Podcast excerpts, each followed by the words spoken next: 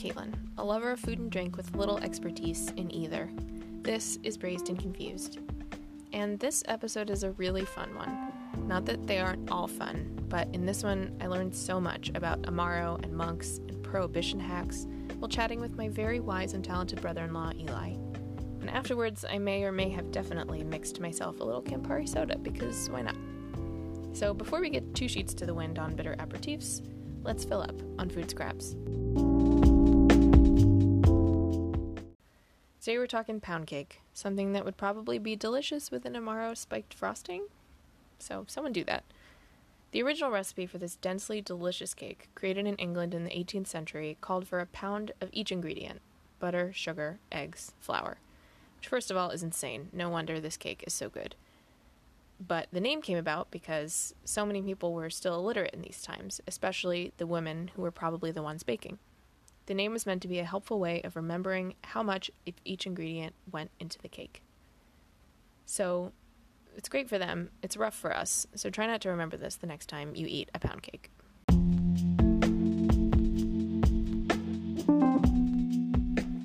We're about to dig into Amaro, which VinePair calls one of the best expressions of terroir to be found on the spirit side. It's an acquired taste that I've recently forced myself to acquire. Here to explore is my brother-in-law, an Amaro lover, Eli. Thanks for coming on to talk about Amaro. My pleasure. I'm excited to be here. Yeah. Okay, so let's just jump right into it. So what is Amaro? So Amaro it's an old Italian herbal liqueur. Basically, it's just sort of a tincture with neutral spirits and any sorts of combination of herbs and spices and other things. And it's been around for a while. And it literally, Amaro just translates in Italian to bitter. So that sort of covers the essential quality of any Amaro is it's going to have a little bitterness to it. Right. And beyond that, though, it's kind of open. You know, it's an open field as to what is an Amaro. It's not like champagne or other sorts of very, highfalutin liquors and wines. It's pretty much anything that has a bunch of different herbs and spices in it. There's no real definition, so it's kind of the Wild West. Basically, there are a million different styles. The Wikipedia page for Amaro is devastatingly short. I was really disappointed in it. I don't know what happened there. There's a lot more to go off of. It's crazy. They just had like a list of all the different styles of Amaro, and that was it, which seems nuts. But basically, there's the red Amaros, like your Campari and your Aperol, and then the Fernet style, like Fernet Branca. And those are like I would consider those like the top two as far as being the most popular and used worldwide, but there are like a ton of other styles, as the Wikipedia page will tell you. Yeah, no, there's like a whole rabbit hole that if you look for it, beyond the famous ones, pretty much there's this sort of standard dark Amaro that is the umbrella term for what seems to be like thousands of little mini, home recipe Amaros. Yeah. But to me, some of the most interesting ones are Cynar, which is actually not even that old of an Amaro. It was invented in the 1950s, and that's the one with the artichoke on the cover. And that's sort of, a very unusual flavor comes from that. Yeah. And then there's one that I've been looking for a long time. I've yet to actually find, at least in the States, which is Tartufo Amaro. And that's apparently made with black truffles as its signature flavor. So weird. Have you ever had a Tartufo? No. It sounds crazy. Like, it sounds salty. I don't know what would mix with a black truffle concoction, but it's sort of the unicorn Amaro for me. One day I'll find it. Yes. Maybe it'll be surprisingly delicious, but so those are some of the sort of interesting ones, but another famous Amaro, technically, it's not really an Amaro, but it's sort of grouped together as the vermouth, which the main difference is I think most Amaros are neutral spirit-based. That's sort of where it all begins, but a vermouth it's wine-based, which is kind of what makes it a little more syrupy and has a different texture to it. Gotcha. And then But like we were saying, Amaro's kind of the Wild West. Technically, I was reading, you could define Jägermeister as an Amaro just because it has 56 very strange ingredients, and they all combine to make whatever Jaeger is. Yes. I think everyone has their own different college association with Jaeger, but technically it's an Amaro. Yes. Interesting. Yeah, I think it's as we were reading that it was basically what makes an Amaro is that it's Italian, and that's it. Like everything else is sort of up in the air.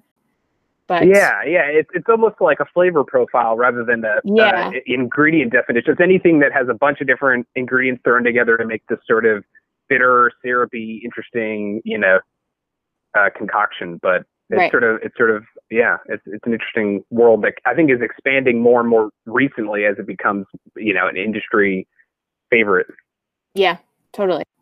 And on the Italian point, one of the interesting things I was reading was that about the different taste of Amaro. So there, it really isn't even, as we're saying, it's not even classified by like one specific taste. So some Amaros that are from Northern Italy, they tend to be made of drier, they're more herbal and barky, like taste like bark. Whereas the ones from Southern Italy, where there's more citrus, there's more olives, those ones tend to be a little bit sweeter and have those fruit flavors. And those are the ones that translate more broadly to the rest of the world because they're a little bit easier to drink. Mm-hmm. That makes sense. Yeah, it is sort of interesting when you think about whatever an Amaro is, it's just whatever a lot of the local herbs and spices and ingredients that you can get your hands on. So it makes sense that the environment would define, the different styles. Yeah, exactly. Okay, so let's talk a little bit about the history. So when did this start becoming a thing that people were making, and who was doing it? Yeah, it's sort of this practice of putting, herbs and spices into alcohol, obviously is as old as civilization practically. But this type of specific concoction, using these neutral spirits and using these like huge varieties of herbs from all around the world, it really came about in the 15th century. And as we were talking about earlier, there's a lot we owe to monks and specifically the Benedictine and the Cistercian monks, they were spread all across Italy, and they all had their own monasteries where they would just, spend most of their time making concoctions. And so they would call them elixirs at the time, and they were supposedly just for medicinal purposes. They would just be experimenting, combining all these different, ingredients from like juniper and anise and fennel to sage and licorice and cardamom and all these different things, and so they would just try and see what came out well, and they all thought that these herbal ingredients had medicinal properties, so they would try to use these elixirs for all sorts of different cure-alls at the time.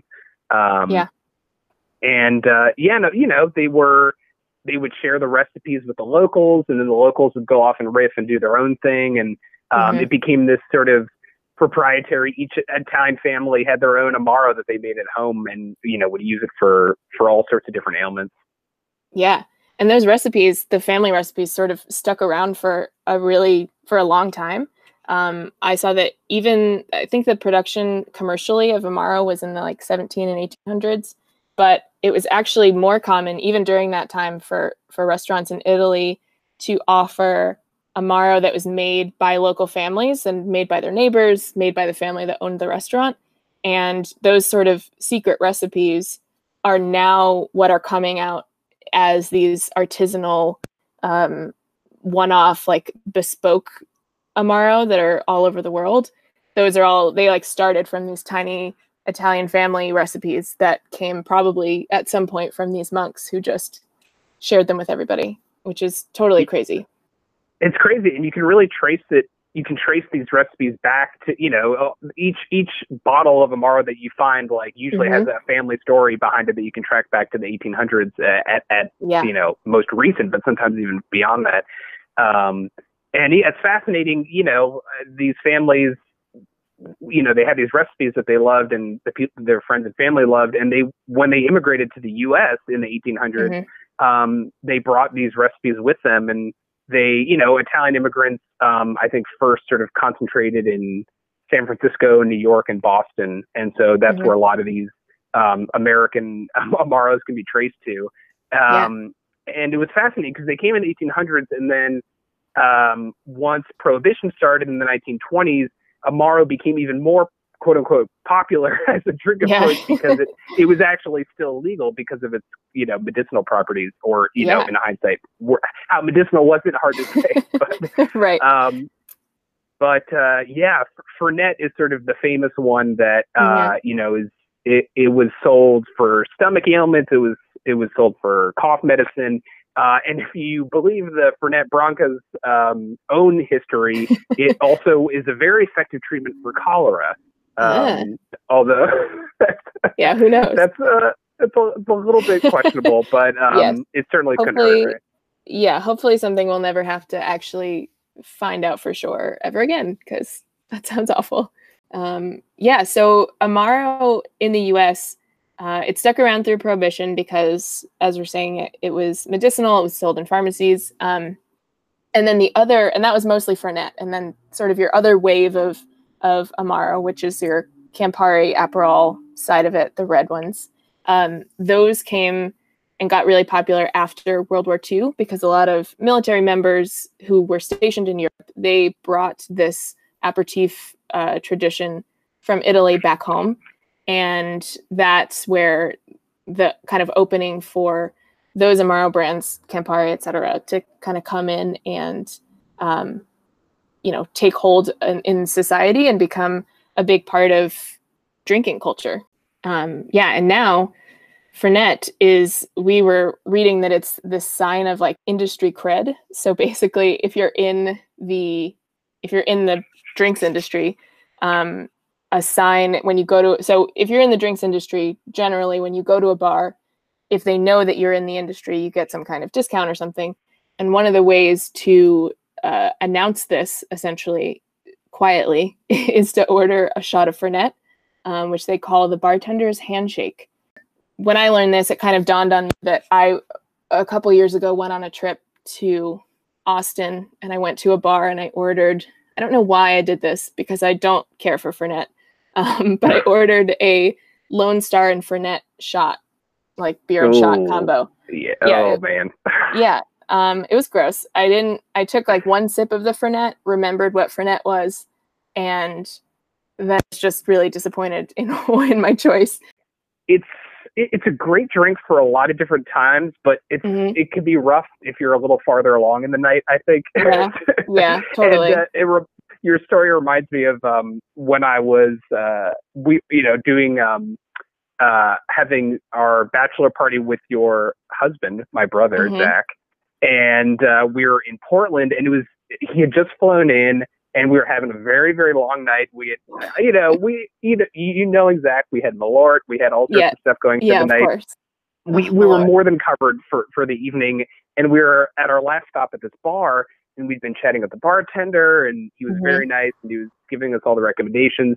And so he wanted to do his sort of like communal bro shot with all of us. Yeah. And we were more than, you know, fine at that point, but he made it Fernet, and none of us were expecting that. And he actually had, this is Portland, of course, he had Fernet on tap, and Fernet Branca, and so we had these huge glasses. They were definitely more than a shot, and we all knew in that moment that this is going to make our day really, really rough tomorrow. But you know, you had to do it. Oof, that sounds really, really rough.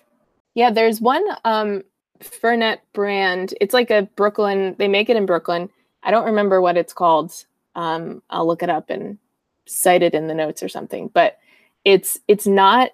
It doesn't have that like menthol taste like Branca does. It's the best Fernet I've ever had, and it should absolutely be standard because. It's great. And I think that's a great story because I think people sometimes have one bad experience with the type of Amaro that you know, a lot of the most famous Amaros are known specifically for one dominant flavor. Like Fernet is very mentholy, and Campari is bitter, and But a lot of these other smaller family Amaros are like much more complicated and have a very interesting profile. And there's definitely a whole, universe of Amaros out there that people should explore. Yeah, totally. And that leads us pretty nicely into what's the best way to drink Amaro. I think we've both decided that shots of Fernet Branca are not the right way to drink Amaro. No judgment if that's your path, but that's not my path. Not for us. That's why we're not bartenders. So. That's right. We're not cool enough. Yeah, exactly. So what's your go-to way to drink Amaro and your go-to types to drink? Yeah, well, so, moving away from the Fernets, which are always interesting and I think are a great digestif. My personal recent discovery, my favorite, is an Amaro called Sfumato Rabarbaro, which is, like Cynar is with artichoke, Sfumato is with rhubarb. And actually, specifically Chinese rhubarb, and even more specifically, they roast the Chinese rhubarb before they put it into the tincture. And so it has this like sweet, caramely, smoky campfire flavor to it. And it's really delicious. It's really smooth and sweet. And so it doesn't taste bitter in that way that a lot of Amaros do. And it's just really good straight or over ice, especially. Nice. But obviously, beyond just drinking it straight or with a little water in it, it's become really popular in cocktails, I think, all across the board. Yeah. All the different Amaros have been utilized in all these different ways recently. Yeah, totally. Yeah, the sort of hot ones in quarantine, it seems like, are the Negroni and the Boulevardier because they're so easy. And you usually, everyone either has gin or whiskey and all these other things already in their house. So it's sort of like a foolproof cocktail. And you were saying that your go-to is the Boulevardier, right?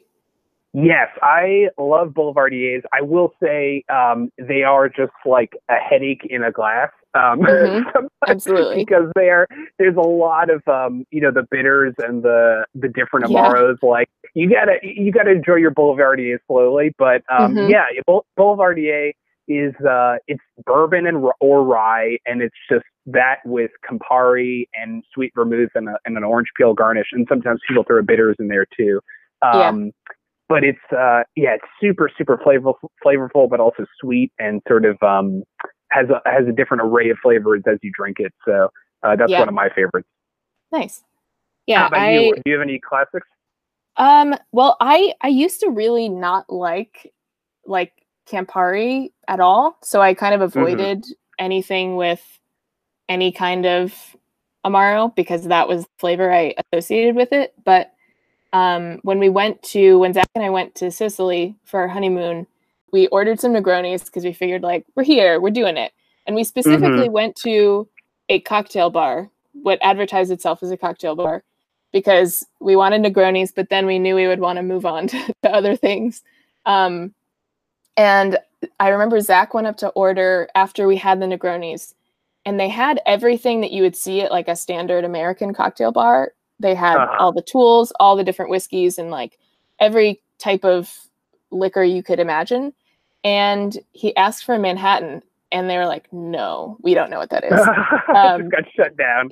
Yeah. So he basically said, "Okay, what can you make that isn't a Negroni?" And they were like, "A gin and tonic or a Boulevardier." And that was it. And, a Boulevardier and a Negroni are basically the same, except for the gin versus the whiskey. So, we just ended up drinking Negronis and Boulevardiers the whole time. And now I really love them, which is... were they good? Were they really good at it? Was that Yeah. They know how to wield their Amaros, their homegrown liqueurs. Yeah, exactly. I think so. I think that's the key. All right. Awesome. Well, thank you so much for sharing all this fascinating knowledge about these delicious bitter drinks. Likewise. I'm going to go have one. Yeah. Let's do it. Awesome. It was a pleasure talking with you, Kate. Yeah, you too.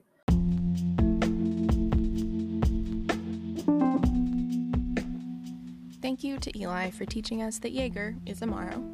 Thank you to the Italians for turning medicine into booze, and thanks to bartenders everywhere for weirdly embracing this bitter drink.